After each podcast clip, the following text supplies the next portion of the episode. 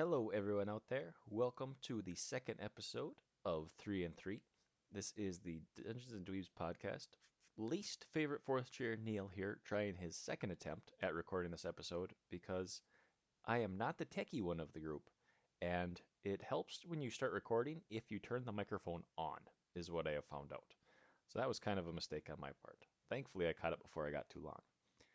Well, what this is is our short couple episode or short in length episodes of trying to get some content out to you listeners because during this time we haven't quite resolved our new updated plan during the pandemic. So this is our little stopgap measure right now. And we had a couple people at least the last time who gave at least some comments. Um, Joe, thank you for getting the comment on there. Uh, the podcast we're all doing pretty well right now. A little stressed out, you know, otherwise doing well. And Clint, I hope your friend that this is one of the things that he likes there, but maybe he'll jump in and have some comments about some of the things that I say that'll probably be wrong during this episode, I'm going to guess.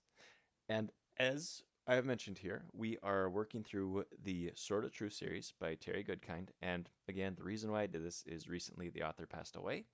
And this is one of the books that I enjoyed throughout my teenage years and here as an adult going off.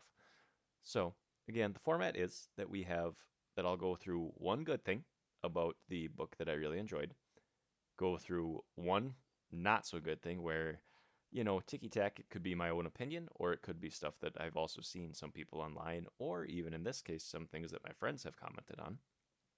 Go back to something good, two final not so good things, and then wrap up with one final good thought that I enjoy about the book.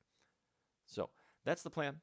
I know that I said that I wanted to get it about half an hour in the first episode. Well, I made it about 15 minutes. So a little bit more of a bite sized chunk of content for you instead. And I've noticed that I've already said the word so a lot. So I promise, I said it again, that I'll try to minimize that so you don't have to hear it as often. Now, the first thing that I want to go off on here, and this is again, this is a positive thing. In the first book, I talked a lot about how Richard was very naive and a lot of the things that he seemed surprised or shocked by with human nature and that sort of thing surprised him. Here, he finally starts to develop more of that hardened personality a little bit. He's still a pretty nice guy, and one of the things is, as a former woods guide, he keeps that sense with nature a lot more, and it shows when he befriends one of these creatures that he was supposed to kill, but he didn't. And uh, not getting too much into the nature part of thing, but I wanted to point out how he starts to finally develop as a warrior and a wizard at the same time. And one of the things that he does during this time is, as he's being captured, and again, spoilers, I'm not going to go over a full synopsis of the book like we normally do and that sort of thing, but spoilers are definitely going to be there. And during this time, he is taken by the Sisters of Light to head back to the Palace of Prophets so that he will be able to be trained because he's spoken of in prophecy, and they want to train him in being a wizard. And during their path, when they have to go this way, there's a I don't remember the specific name of this one, but there's a village that they have to pass through, and to be able to pass through it, he has to uh, rape one of the women that they have captured, and he doesn't want to do this. And his choice is that instead he will free her, and he's bringing her back to her hometown. And on the way, it turns out that even though she wanted to be freed, there was an ulterior motive is that the people of her town or village will have to kill him, even though he saved her life. And these are the Baka Ban Mana. And to do this, they have warriors that train day and night with their swords, and that's all they do. And during this, Richard finally uses the Sword of Truth to its full potential, where with the sword, he's able to actually communicate with the spirits who have used it before.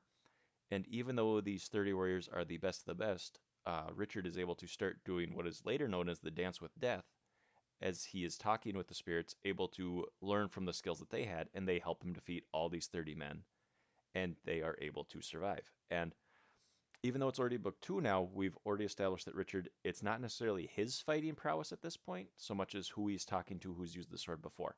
And I like that it's, yes, in a lot of um, books, and especially a lot of fantasy books and that sort of thing, a lot of times they warp speed from their skills to knowing all the max type of ability of things. Here it's saying, Okay, he has the skills, but at the moment he's pulling more from other people, not necessarily his own skills. And I liked that idea that he was using the spirits of the dead. Now, one of the bad things, okay, and I'm going to talk about this one, and this is one that was more one of the things one of my friends noticed. Now, my friend, he has read all the books, he enjoys them, he's borrowed some of mine. I don't think he has turned them all back into me yet. But anyway, his wife tried to start reading them, and she said, Well, they're good, but they're sort of rapey. And I hadn't thought of that before. And then looking back on it, seeing in this book, okay, I get where she was coming from in saying this. You have Richard during that one moment where, as part of his passage, that's what he has to do. On Kahlan's side, as she is, and I will get to her part a little bit here, probably my next spot, or the la- the final spot is going to be one of hers, is that she is captured by one of people who are supposed to protect her, and that is his goal, is that he wants to rape her, and it's being portrayed as the spirits are talking to him and telling him to do this, but it's a focus of this is what they want. And like I said, the first time, th- first times through, I hadn't read it, I didn't realize it. But now looking back at it in book one, book two, in parts of book three, in parts of book four, in parts of book five, in parts of book six, almost every single one has one of those scenes. And I know that a lot of the argument is going to be from certain people is that, all right, during these fantasy times and medieval times, that was an occurrence of people who, when they would pillage a place, that was part of their end goal. That was their seen as their reward of victory. And for example, you see it a lot in the Game of Thrones, um, sorry, Song of Fire and Ice novels, where that's what is expected of the victor, or what the victors expect that they are allowed to do from their commanders, that their commanders will let them. And looking at it now, it is pretty obvious that it is there quite a bit. And this is the first one where I definitely started noticing it more after she had said that. Now, back to one of the other good things, because you've always got to have some good things here. When Richard goes to the Palace of the Prophets, their main goal is to train him to be a wizard, and he meets a young man there. And if you have read the books, you know that I say young very much tongue in cheek right now. And he meets a young man named Warren. Now, Warren, my as I was getting ready to record this episode, I thought of what I would attribute to an idea of how Warren would look to me.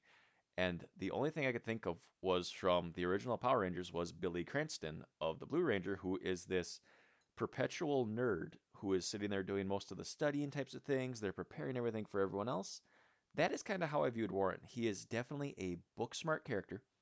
He is always uh, has the quick answer to things, and he's very unsure of himself throughout this book and going forward up until I think I want to say book six. Please don't quote me on that, and I'll get there ahead of t- or towards that point. But um, Warren, the way he develops as a character is amazing. He is first off, you know, stuck in his little library. He doesn't want to go outside. But Richard, because he's good with people, which again, going back to that thought of the last book of how he was so naive that he wasn't good with people, but now he is good with people again he is good with people to the point where he ends up helping Warren finally break out of his shell. He gets Warren to go outside, even though it's, you know, short amounts of time, but he helps Warren develop as a character. And one of the, sorry if you heard that loud click, I was hitting something on my table. One of the things that um, Richard helps him do is helps Warren pass the final test of being a wizard, because that's what the Palace of Prophets is doing, is training young men to be wizards or young women to be sorceresses as sisters of light and he helps to get Warren to that ability of being able to pass his final test. And the final test is a test of pain. And the way that Warren ends up going through this test of pain, and yeah, this is definitely a spoiler. Um, Richard, the pa- okay, I gotta explain a bit more. The Palace of Prophets on this island, time moves differently. So Warren is actually not this young man. He is very, very old. One of the other people on the same island, the prophet Nathan, who's actually a relative of Richard's, he is almost a thousand years old, and he still looks to be like a 60, 50 year old man. So time passes very slowly, and Richard realizes that as he's here, he can't get back to Kahlan because by the time he gets out, she'll be dead. So Richard starts this whole plan of trying to escape, and during this, one of his teachers, more so one of his tutors, um, her name is Pasha, and Warren has had and nursed a crush on her for a very long time. Well, Pasha has been um, spoken to by the Sisters of Dark, who are apparently this hidden group that couldn't be seen, but the prelate did know that they existed. Anyway, she thinks that Richard is the one who's been killing all these different people on the island, and she starts trying to hurt him and gets prepared to kill him. And Warren, even though he's just met Richard for maybe months, realizes that Richard is the one who's telling the truth, and he ends up killing Pasha by causing her to be blown off of a banister and falling to her death. And this is his test of pain because of the feeling that he had for this woman and then having to kill her. And that kind of breaks the bonds that Warren is under. And as he goes forward, he is one of my favorite characters in the series. Now, we have two not as good things. Okay. The first one is very similar to one of the things that I mentioned in the last book, and that is bringing up the wizard's rules. Now, if you remember in the first book, the first wizard rule was, and I'm gonna, I'm directly quoting now, almost roughly quoting. Okay, people are stupid. They believe things mainly because they either want them to be true or fear them to be true. So that one I thought was really good because it's true that people do believe a lot of things like that. The second one here is harm can result from good intention. So the whole idea of uh, even though you'll do the good good thing, sometimes the greatest harm results from the great best intentions. And in this case, when Richard stopped Darken Rahl from opening the boxes of, or from unleashing the magic of Orden in book one, what ends up happening is that he's ripped the veil of the underworld so the underworld might be able to come through again. And to do this, he has to find the Stone of Tears, go figure with the title there, and be able to find a way to send it back into the underworld. And it kind of annoys me that, all right, so his intention was to stop Darken Rahl in the first book. But by doing that, he did something worse. And I get it. I, I do get that, that a lot of times you will try something, but sometimes it's not going to result in the best thing. But on this one, the choice was either in at this point in the story. Sorry, uh, people who've read the whole series will understand what I say by at this point in the story. Richard thought that if Darken Rahl opened the correct box, this is what would happen, and the world would be wiped out except for Darken Rahl and his followers. In truth, as we'll find out towards the very last book, is that that's not actually what would happen. But Richard's two choices were either let Darkenrall conquer the world or nothing. I mean, that's really it. He'd conquer the world or he would save the world as best he could. He chose to save the world as best he could, and he didn't know what the consequence of that would be. And quite frankly, I mean, I'm fairly certain most people in that situation with that knowledge would take the choice of save the world. Hopefully, there aren't people who are running on an evil alignment like some people in D&D campaigns. So this rule kind of annoyed me a little bit, especially when we got the stone being forced into the world from that way. At the end, it ends up being that since because of Richard's mistake, instead of sending the stone into the underworld, he had to put it back on himself and not on his father who came back as a spirit. And really, I it was fine. Not the best type of ending for me for these books. Even though this book is one of my favorite ones, the ending was kind of weak for me, and that was part of what had happened there. The last of the downside type of things for me is the fact that, and some people are gonna, I'm hoping that people who listen to this actually will have a better understanding of this of me, and they will be able to call me out on it, and I do want that, is that Richard is what is known as a war wizard. This means he has two sides of the gift. He has the additive, the same side that Zedd has from the last book, and he has the subtractive side, the taking away of things that Dark and Darken Rahl had in the first book as well. And because of this, he is called a war wizard. He is this ancient type of wizard that he can master both sides. But we later find out in the other books that people in the olden days had both sides and they were just called wizards. They weren't called war wizards. I feel like I missed something about how his version of the gift is different than the olden days. But his the version of War Wizard kind of sticks with me a little bit of he's the same as others, but he's different. I mean, maybe they saw that the lines of the magic were ending and that's why he was considered a future War Wizard. Maybe that's a new title that got made but I don't remember seeing where that spot was at in any of the books. And hopefully someone, again, will be able to correct me on that thought. continuing with my thought of War Wizard. Now, one of the things that it says for Richard is that as a War Wizard, he his gift is mostly through his um, passion and need.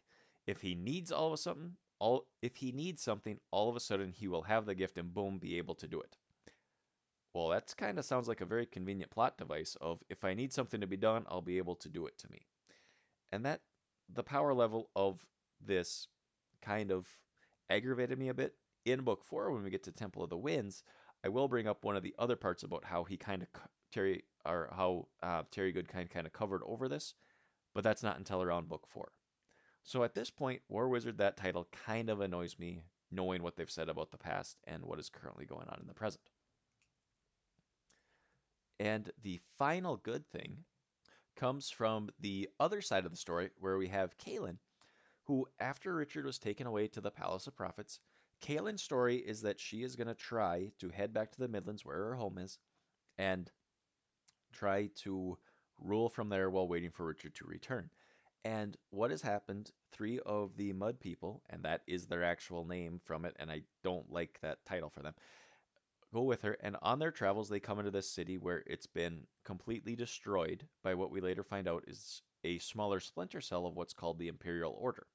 Even though these are a lot of D'Harans, but they're Imperial Order troops, and the Imperial Order will end up being the big bad of the whole, well, one of the big bads of the whole end game of this series. And she comes up upon it. They've sacked the city, they've killed everyone, and they end up coming upon this group of soldiers from the um, town of Galea. And correction on pronunciations if you need to.